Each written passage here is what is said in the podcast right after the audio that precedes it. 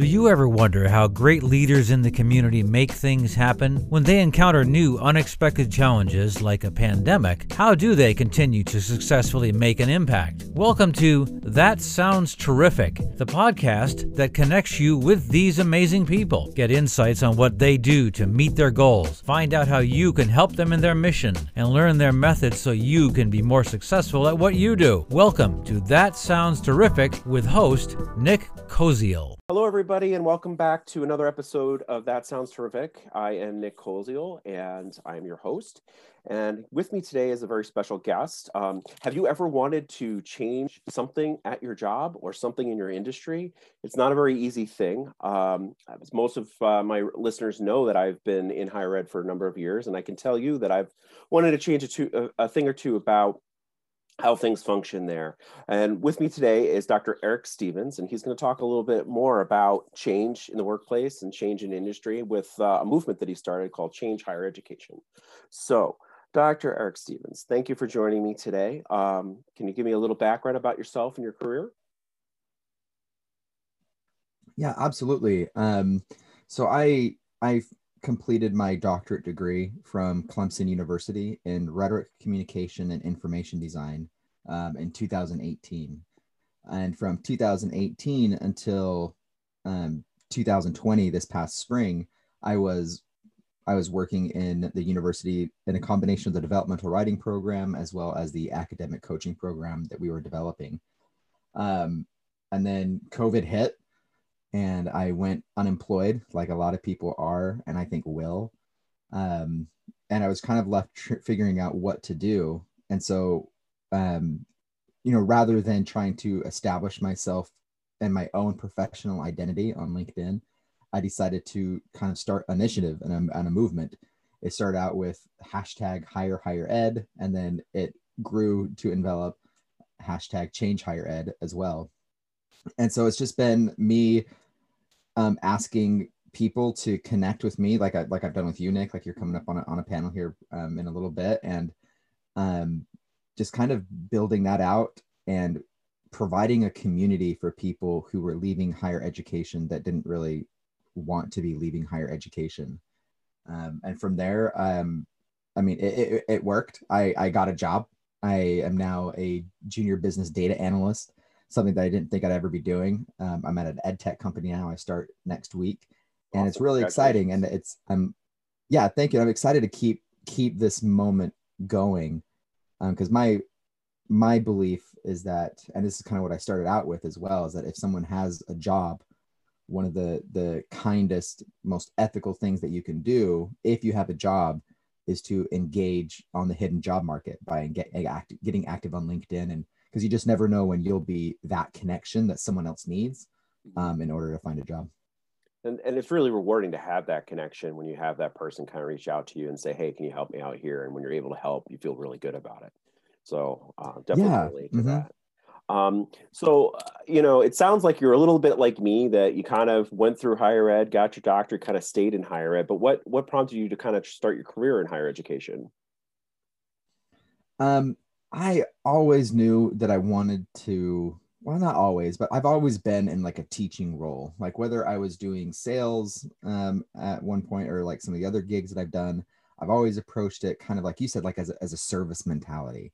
Um, and I think that's one of the reasons why I was successful in sales is because I, I didn't bombard people with with annoying questions. I let people approach me and, and things like that. And then um, I got into, I, I remember I got a job at the writing center in my undergrad, and my mentor advisor at the time, um, you know, she said, you know, maybe you should be teaching people how to teach English rather than teaching English yourself, because um, I was going to be like a high school teacher.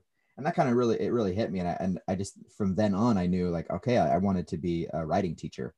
Um, I got really deep into my research and I kind of lost sight of why I got into teaching in the first place because I, I mean I love working with students. Um, but then after I graduated, um, I kind of had this moment of like, wow, like the reason that I am here is because I want to teach. And it was this really cool, beautiful moment that I I I remember getting my first teaching job as a master's student at Utah State and thinking, wow, like this is going to be my life for the rest of my life. And it was it was so exhilarating to think that I'd be every day standing in front of a classroom teaching writing. Yeah, it's awesome. It's awesome. Like I, I noticed as my career progressed that I was moving more further and further away from the students. So like the, way to re-engage, I did something similar later in my career and started teaching like freshman seminars and things like that. So to keep that connection and, and do internship programs and things mm-hmm. like that. So, um, but it is, it's, it's rewarding to, to, you know, to know that you've made an impact on people's lives in, in small or even, you know, big ways. Um, so I make an assumption. Um, well, not an assumption. Actually, I, I, I know that to start a movement, you need to kind of be a leader. And um, what do you feel is the most important quality of a leader? I think it is one who leads by example. Um, like I, I, I don't, I don't think that I kind of set out to be a leader of a movement to be honest. Um, but I think that's kind of, I mean, that, that, that's ended up what happening. And people people have thanked me for leading a conversation, um, and so it's been a, it's been a surreal thing to happen. Uh, so I think one of the things that makes a good leader is is it's it's more like it's more of a um, it's not an appointment um like okay like you will now be our leader um it's it's something that is is kind of called I think like like there's just uh, there's a motivation and there's a drive there um, that I think just other that just other people are drawn to. I think that what makes me kind of an effective leader in this scenario is that I am I'm living people's worst fear. Um, people see their own stories in my story. They're asking themselves, "Am I going to have to move? Am I going to have to live in with move in with my parents? Um, like what's what's my future going to look like? Um, and i think that the other thing that kind of really helps me be a leader in this moment is that i'm not really trying to monetize this. Uh, there are a lot of programs out there like coaching programs that you know they say will help you find a job because that's my job now is to help you find a job. Um, and i think that's great. I think that those services are needed but i mean the credibility that i have is that i I now have a job, like not one that I created. It's one that someone gave to me, um, that you know that I went out and earned. And so I think that that idea of like leading by an example, um, I think has been really important for this particular movement that we're doing now. Yeah, no, I, I can totally relate. Um, you know, part of what I've kind of tried to do in my wandering, being in the same position as you, um, is trying to find out, okay, where can I make an impact? And you know, I do run into that where I'm coaching people or even this career um, site that I'm kind of giving support to people in Western New York for, you know, people are asking me, well, what does this cost? And I'm saying, well, it's, it's nothing, it's free. I just want to help people that are in the same position that I'm in. And it's a very admirable thing that, that, you know, you're doing.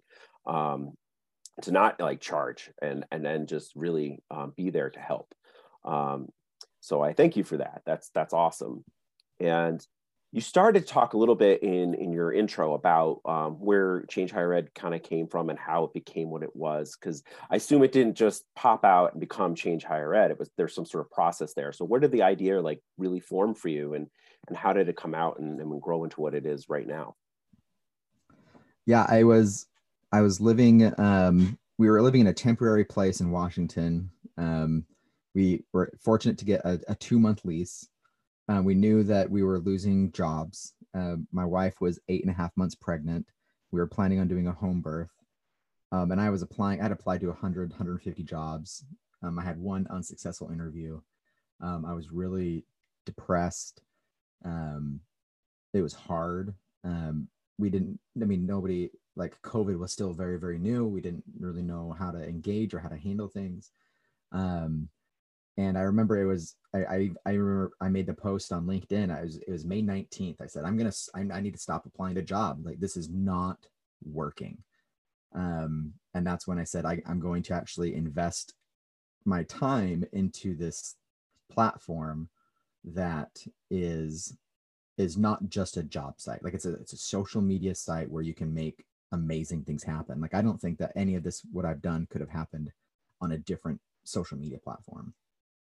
Um, and so I I came up with I kind of been playing with ideas, um, and I came up with the hashtag higher higher ed, um, and it started out with just me trying to reach out to people that I knew, uh because uh, I mean academics don't get on LinkedIn, they should, but they don't. Um, they think they are separate from industry when they are infused with it, um, and it wasn't really working. I mean, I had a couple people reaching out, and so I was like, okay, I'm gonna I'm gonna get together. Um, all right, everybody in June on June 8th, let's get together and connect with your friends. I even selected it was National Best Friends Day. I was like, oh, this is gonna be great. people awesome. are gonna go connect with their best friends, and people are gonna get jobs. And the idea is to to flood LinkedIn's algorithms with our data, which is the only platform that is our that is there that uses our data like to our benefit. I mean, we're trying to get jobs. I mean, Facebook is just trying to sell shit. um, and so um, I I was starting to get that going and everything, and then Black Lives Matter erupted across the country, and I was like, okay, like I it's it is not me to try to take any attention away from this, and like what can I do to kind of um, embed some of these things that are happening into this into this movement that I want to build. And so I delayed it until early August. And so it went from this, honestly, it was like a, a one hour desperate plea to connect, turned into uh, it was a two day event. We had 50 speakers, we had 19 workshops, and nine live streamed panels, all for free. To put it on, it cost me less than $200. Um, and we, I raised about twelve and a half thousand dollars worth of coaching services to be auctioned off um, cool. to people um, to kind of like help supplement some of the costs that we were incurring. Um, we had 280 registered attendees. I mean, it was it. I I was amazed, honestly. I did not think that it would happen. I had two people, uh, Raksha and Sammy. They were helping me out, and I and I learned later that they were having like this side email conversation going about whether or not this is actually going to work or not. Um, I was I was devastatingly afraid that I was going to fail in front of the internet, honestly. Um, but but I didn't, and it was it was it was it was like coming off of just the best teaching day ever. Um, it was just it was such a high, like in a very real way. And I knew in that moment that I I would never go back to a university as an employee mm-hmm. ever. Um, if I engage with universities again, it's because they will be my clients. Right. Um, and I just real I was like I I can do more to change higher education than inside higher education. I tried as a student as a graduate student, as a staff member, and as a faculty member. And just it's it's a slow moving beast that doesn't change. Um, and I recognized something that was happening. I mean, there's always been there's always been the need or there, there's always been the technology for change to happen in higher education. Hmm. Um, it's the innovation is there.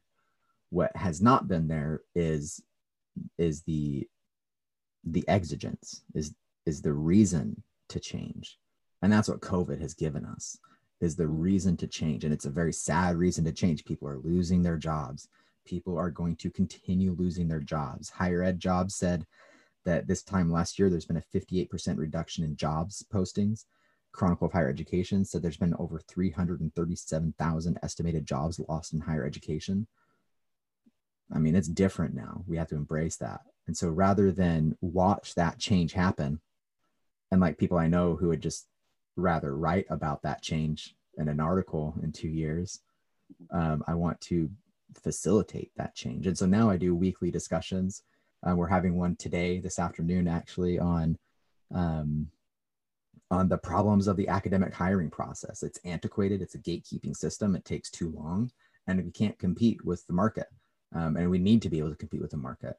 Um, and so it's I've been able to find this this avenue to be able to have these conversations that people are so used to having con- like i mean these are not new conversations they just they always happen behind closed doors right. um, and now i'm bringing out just the i mean the most amazing people are willing to help me have these conversations and it's been a lot of fun to be able to navigate them that's awesome awesome i mean you know hearing you talk, there's just so many things that come into your minds, you know, when you know the background of how like higher ed really works at, at multiple different schools. It's a little different in each one, but it's also very similar to like businesses too. So like when you're an employee, when you're a faculty member and you're trying to make a change at your current university or your, you know, or at your current position, it's very hard to be heard, even if you're a voice that is heard quite often. Um, but the route of a consultant or having someone outside come in and say the same thing how often have you been in the meeting where you, you go wait a second this idea that you just spent you know 15 grand for from a consultant i i, I mentioned this two two years ago.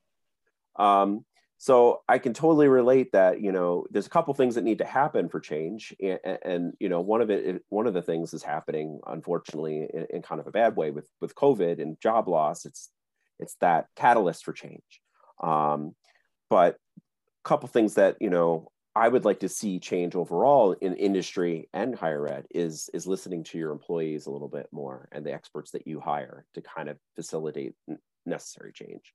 Um, but I think that it, it's awesome what you're doing. And just to, re- to remind my, my listeners, this is a pre-recorded podcast. So um, obviously you probably won't be able to participate in the live event today, but definitely go back to changehighered.org and, and check out what uh, Eric was talking about. Um, so uh, kind of getting into um, a little bit more about change higher ed and your overall goals can you like clarify like your mission and, and what you're trying to accomplish with with change higher ed you've talked a little bit about it, but I'd like to go mm-hmm. a little depth. Yeah. Um, I think that that's that's a hard question because um, I think that depth is developing. Mm-hmm. Um, because I I know that um like here's the here's the best way that I can describe it kind of mentioned before like COVID has has brought about like change is happening like I'm not requesting that change happen right mm-hmm um it's it is it's happening. It's here. It's there.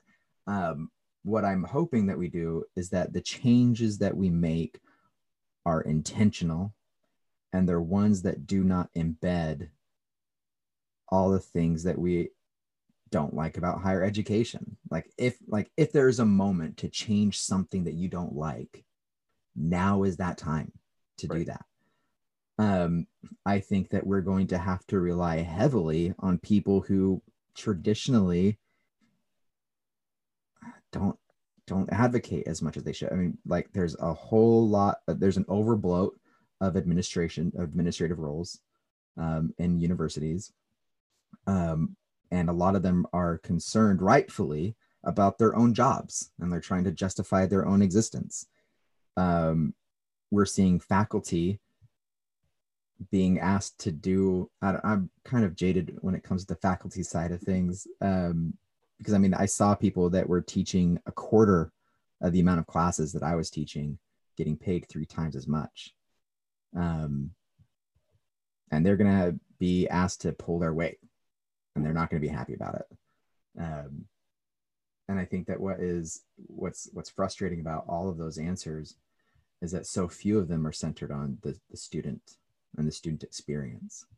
Um, I think that we need to refocus um, the reason that we are there um, is to serve our students. Like they're like, especially in writing studies, the idea of like a service course is like venom. Like people's like, I don't want to teach a service course. It's like, why not? Like, why don't you want to serve your students? Like the thing that you teach them is, and so I'm a writing professor. The things, the things that we teach our students are directly correlated to their success like why not embrace that? Um, right. and to not embrace that is to put your own interests in front to say well i want to teach a class about comic books instead. Um, and that's a problem. Right. And so like to answer your question i think for me i think i want to be able to have the conversations for other people to to be talking about these things. I've already had people approach me to say like i'd like to talk about this on a panel. Can i set one up? But me specifically i want to change writing in the university. I think it's antiquated. I don't think that students are learning how to write anymore. Mm-hmm. Um, and I think that it's a um, writing studies has become its own discipline. And nobody's going to disagree with that in writing too. They're like writing as a discipline, like, hooray, we've made it. Mm-hmm. But when you treat writing as a discipline, then you treat it the same way you would as biology as a discipline. Biology right. has writing, writing has writing in it too. Mm-hmm. But every every day that you spend teaching that writing is a discipline is a day you're not teaching a student how to write. Right. And the biggest complaint that we have across the board is that students don't know how to write. Yeah, no, I I remember- there. Yeah, Mhm. yeah. Sorry. I remember I this moment as a writing. No, no, no, no. I remember. Yeah, like I mean, we've, we've been there. Like all of us have seen that. Your listeners have have, have seen that, um, and and even said it likely. Um, and I I was saying that too. And I said, wait a minute, why am I mad that my students don't write? I was like, who's supposed to be teaching them how to write? Like this arrogant asshole, right? And I was like, oh, me, I am. It is my obligation, and that's when I just did that complete turn um, that I was talking about at, when I went when I got my new job. Is that like I am a writing teacher, and I need to teach writing, and my students need to know what writing is and how to use it. And so, big picture wise, I want to be able to facilitate facilitate conversations so that people can make those deep changes that they want to. The deep change that I want to make is all about writing programs. Yeah, and writing is very important. I mean, eh, more often than not, I hear you know one from various colleges, not the ones that I've been at, that the students are coming in with less and less in in the way of skills for writing, and it's funny because I've also been in meetings where the faculty are sharing ideas on how to improve that. Um, you know, like adding introductory writing courses as a mandatory course and things like that. And then like, well, there's no room in the curriculum for that but they're still the Mhm. first to complain that um, the students aren't writing well. Um, and so it is an interesting I problem. yeah like here's like here's a story i remember uh before before i got laid off and i was teaching i was teaching this class and i had this student come up to me and i was like hey man like you are like i took him aside you're not performing well in my class. Like what is going on? Like like you're not doing things. And he's like oh well i already know how to write. And i was like okay. I don't think you do. I'm i'm a writing teacher. I'm reading your stuff. It's and i was just like blunt with him because he was you know kind of like treading that arrogance a little bit. And i was like you're I was like, "You're you're not very good at writing." And he said, "Well, I got I got my econ paper back. I got a 93% on my econ paper." And I said, "Your professor was grading content. They weren't grading your sentences. right. I am. Your sentences are sitting at a low C, not an A. Right. Um, like your content is fantastic, but content is different than how you're saying something. How you present it. Yeah. Um, and so like and and and the idea is like we don't honestly I don't think we need another class. I don't think we need another writing class. I think what we need to do is teach that econ professor how to assess writing, which I think I could do. and that was also involved in that that meeting I was talking about. And that's another thing that um, I can't say all faculty because I will never say in general, but certain Mhm. people were very um, no, I don't have time to teach writing. Uh, my, that's Mhm. someone else's job, kind of thing. So I think that all this Mhm. stuff is important conversation for you know your movement and talking about what's the culture that we want to you know be a change agent for, um, and how can we all work together to kind of do this for the students because you know when you said this is about the students i thought of that comic strip that that has come up in many different ways going this this this job would be great if it weren't for the students you know that message that it, that people say and you know How sad is that? right Right. but i think of that that pops up every now and then in, in different things that i've seen online social media wise in connection with any kind of education you know so i mean yeah you know the whole the same answer to that is that if the students weren't here you wouldn't have a job um, Mhm. and that's why you see the professors that are you know beloved by the students are the ones that actually engage them and you know live passionately for the students um, which is what this is really kind of you know should be all about and um, so i'm i'm glad that you're talking and bringing up these things and i probably could make this podcast go forever you know and talking to you about some of these things. So but let's let's move on to to another uh, another question. Um, so you've talked a lot about the pandemic and how it affected the movement how it started the movement. Um, can you talk a little bit about some of the challenges you had to come over overcome you know as you know a leader of this movement Pertaining to COVID specifically. Uh, well, yeah, Or- or you know, any challenges that you might you know have faced, even with COVID aside. You know, what are some, uh, you know, the follow up to that Mhm. question is going to be Mhm. like, what are some of the things that other people that are trying to do similar things in similar in other industries can learn or um, you know do better maybe, um, knowing Yeah, here's okay. the challenges they'll face. I think honestly,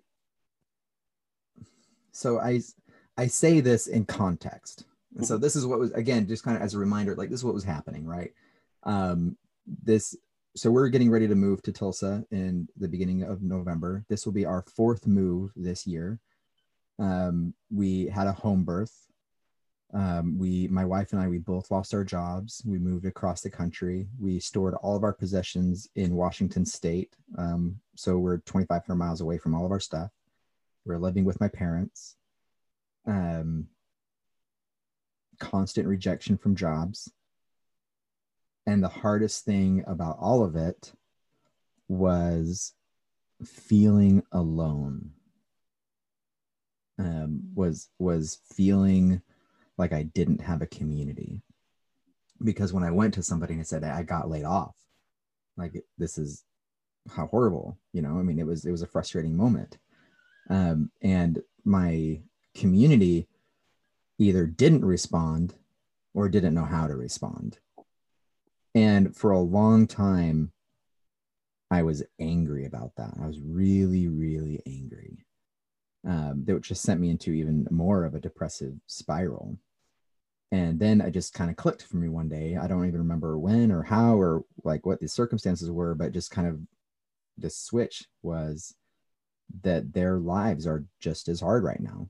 It's different, but I mean, they're they have family members who are sick, some family members who are dying. Um, while my experience was mm, lack of a better word tragic i guess um, i mean it wasn't unique. Mm-hmm. and so i think that for me like having to overcome that feeling of being alone was really the hardest thing. And as as the follow-up to to what you're going to like what can people do? I think it's just you have to be able to connect with people and don't don't try to connect with people for the purpose of finding a job.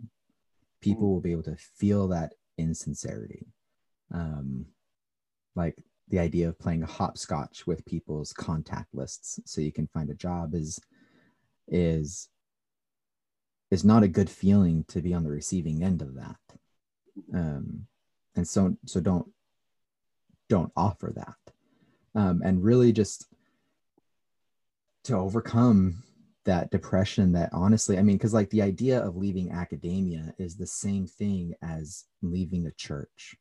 Like you you you're leaving an entire culture that you just you grew up with in a lot of ways. Like i mean i've been going i've been preparing myself for higher education for a decade.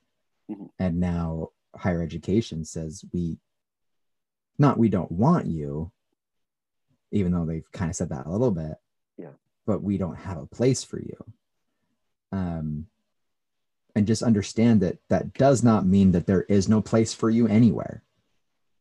Um, you can find a new community, mm-hmm. you can find new opportunities, but you're going to have to connect with people and you're going to have to kind of check your ego and your pride a little bit just because you work in higher ed or just because you have a phd i mean doesn't mean you know everything like you have mm-hmm. to be able to go in and speak their language. Um, it's a, a rhetorical act to go in and understand how they speak, and you coming in with the expectation that you need to change the way you speak, not try to convince everybody else in industry that they should be talking like you. Um, that's why people don't want to hire an academic in the first place. And so come to it like just wanting to connect with um, with a deep sense of, of humility and willingness to learn, which I think is important that idea of like being willing to learn because i mean that's what we do. We're, we're in education. Like it is the constant pursuit of knowledge. Why are we throwing our hands up in the air in disgust when we're asked to learn something new? I mean it yeah. seems kind of hypocritical. It's very elegantly put and you know uh, great advice like you know to consider. And you know I don't know if my listeners are going through the same kind of emotions that I'm going through when I'm hearing you say those things, because it is like I can completely relate to what you're talking about. That you go through this this period of alone, and I think there are still a lot of people that are in that period that don't know how to connect mm-hmm. with other people. Um, you know, in in this post COVID world, and, and it's tough because you know everyone's sort of learning as they go along with this um, but you know, you think about people that are a little bit more introverted that um, you know are even more alone right now, and, and, not knowing how to be you know in communication with people um, when they're out of their element. So I appreciate that advice. I think that's great. Um, you know, not I think your message is great, not what's happening, obviously. Um, so I think people um, can really learn from not going and looking to to get a job from those contacts, but actually having a conversation, a legitimate conversation with them, and talking about what they're going through um, and what how they can make people to help in the in the future. Um, that's that's the, the greatest balancing act I think through all the contacts that I've been having too. Um, so talked a lot about the different things that that um, is going on in your life and with change higher ed um, you know you've you've had some challenges and things like that but what are what are some of the greatest benefits of like working on this project and where have you made like a, the biggest impact i think um, in change higher ed? I i say all of this with this fundamental feeling in the background of surprise um, that i had no idea that it that it would become what it is. When I first started this, I had about 300 dormant contacts on LinkedIn, um, and I this this past week I just passed 3,000 contacts, um, and these are, and and I say that because the, the the the quality of the people that are reaching out to me and contacting me, they're um, professors, they're deans of students, they're hall directors. Like there are like you go into your small sphere of a university and you see all of the players and you think that one day like that would be a job that i'd like to have one day um, or like that'd be the kind of this situation that i like to be in right now um, but then you turn around and see that that small university circle is just one of thousands of universities across the, the world and even like just your one discipline. Like i mean I, like i said before i was in writing and then i kind of like stretch it out a little bit to english stretch a little bit out to the humanities. But now i'm connecting with scientists. I've never like had a genuine conversation with so many scientists. Um and i think that the thing that i am most proud of in this moment is that i i built the community. Like even i mean i'm glad that i got a job. I really am. I mean it's it's i'm elated to be able to have that support and that foundation and the th- the potential that this particular job has for me. But more than that it's this community that did not exist before. Um, and i think that something that i cherish about this particular community over other communities that exist is that i'm very very intentionally trying to make it inclusive of people who don't just have PhDs. Uh, so many of the programs that exist right now for people who are leaving higher education show the privilege of having a PhD. There are dozens, dozens of them. Um, and some of them will say, well, we cater to master's degrees too. But none of them say, like, oh, yeah, we actually cater to people who are coming out of student affairs. Mm-hmm. It's like, you know, I mean, of those 337,000 people who are losing their jobs, the majority of them are not tenured faculty with PhDs. Um, then why is there such a disproportionate amount of help for those particular people um, after they leave? And so the thing that like in this community building that I'm trying to to do is is very intentionally like we're in this together. Like like this is not about like I don't want to exclude someone because of because you don't have that qualification. I mean honestly that's one of the roots of why people don't want to hire PhDs in the first place is because of that is that is that separation that they think that exists and it and it doesn't and it shouldn't. Right. Um, and so I, I I'm very proud of this community. And when when I was interviewing with this particular job, they said, like, what are what, like like we don't want you to leave in a couple years. Like, what I mean, what can we do to help you stay here? And i said i want to continue doing higher higher ed and change higher ed. Like it's important to me to have that community. And they said okay yeah like we want to support that. Um, cool. i'm very very fortunate in, the, in, that they asked me that question that they gave me that room and i'm, I'm grateful for those people. Um, but we need community. Mm-hmm. like we need community. Yeah.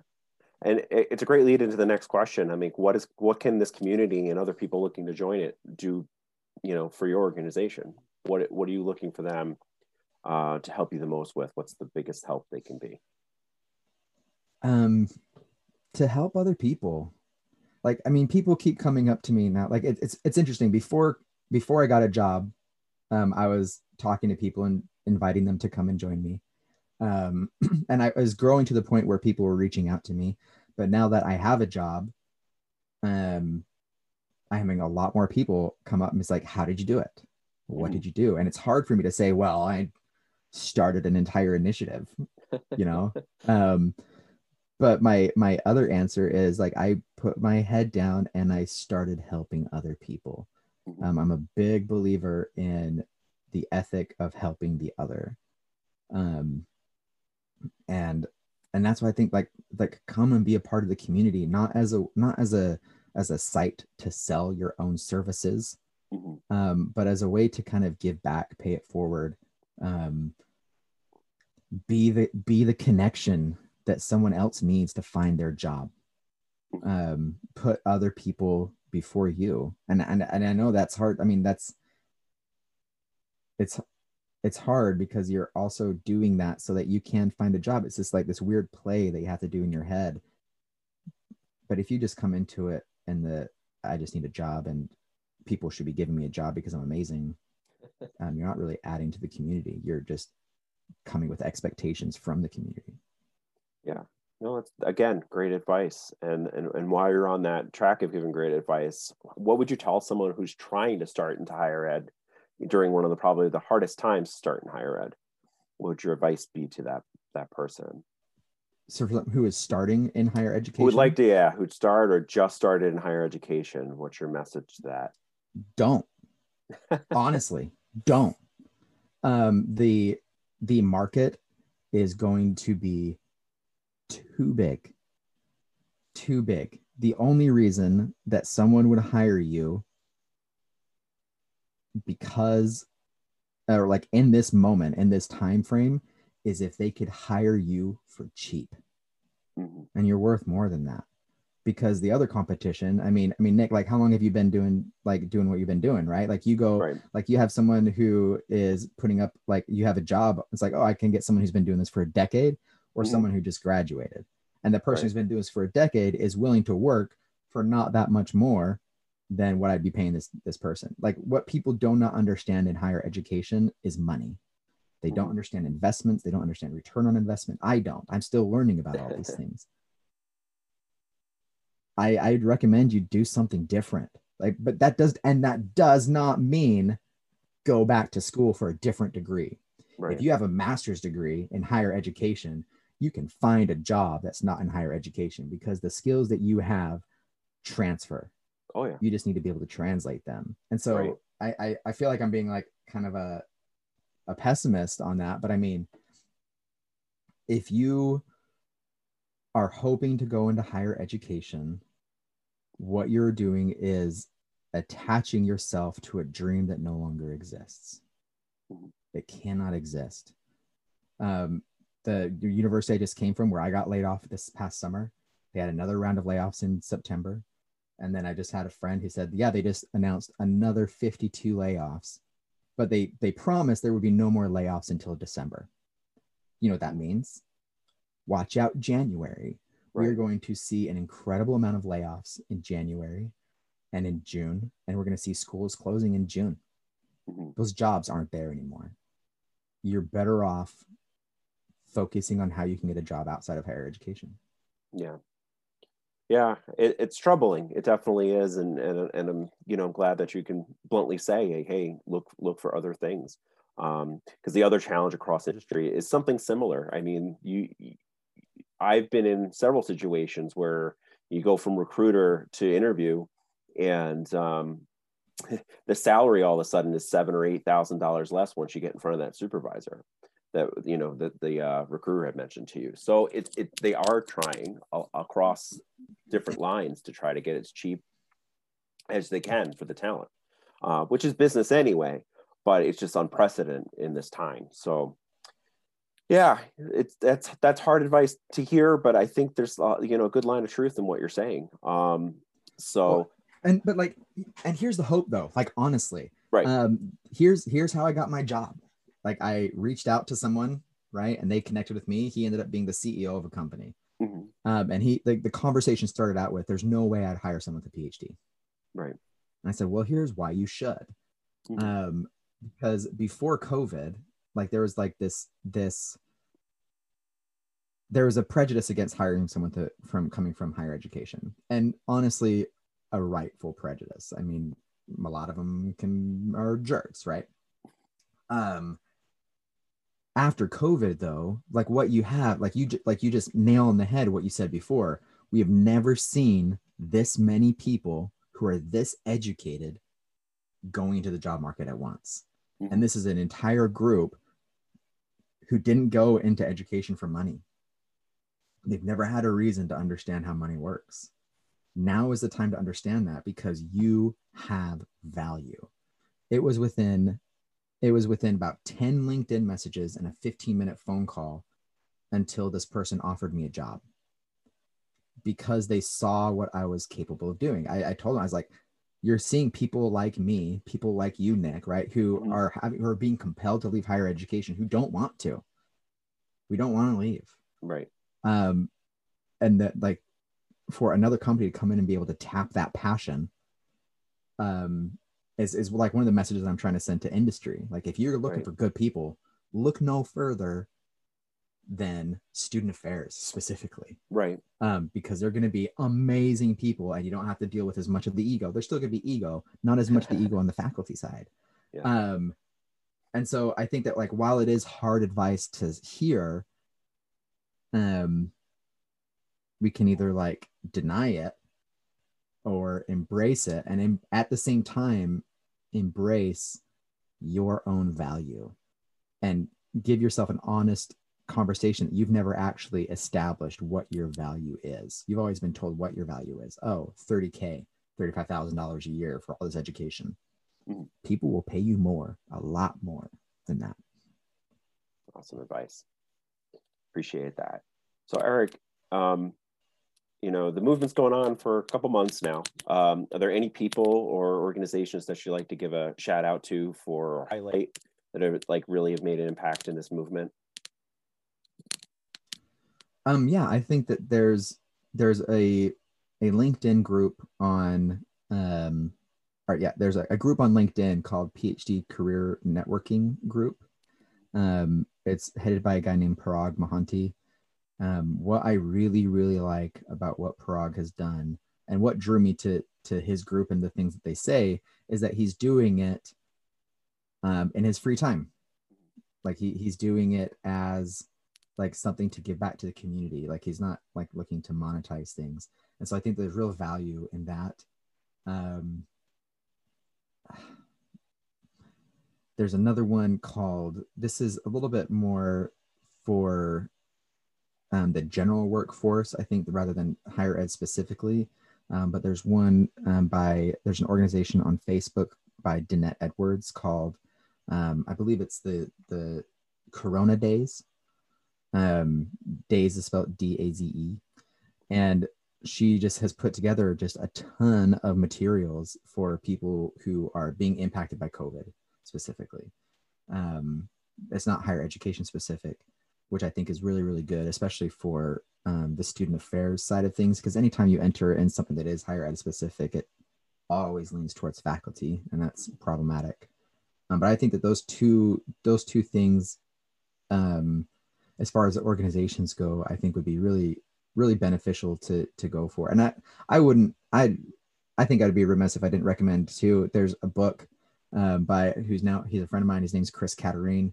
Um, it's called Leaving Academia. Again, it's a little bit more faculty focused, but it's it's more of like a workbook about like how like the steps you can go through to translate your own value. Um, not I think succinctly put in those in that way, but like he does it through a lot of storytelling. Um, and so I think that if you're if you're more of a, a book kind of person, Mhm. um, I think that's the the route I would go for that way. Awesome. Great. Appreciate that. Um, you know, movement is young. You still got some things you, that you're doing. You've got a new job you're starting. You got a family that I think is starting. So, like, a lot of things going on and changing. Um, and it's nice to hear that your new organization wants you to kind of continue in what you're doing. Where do you see that going? Um, where do you see yourself in five years?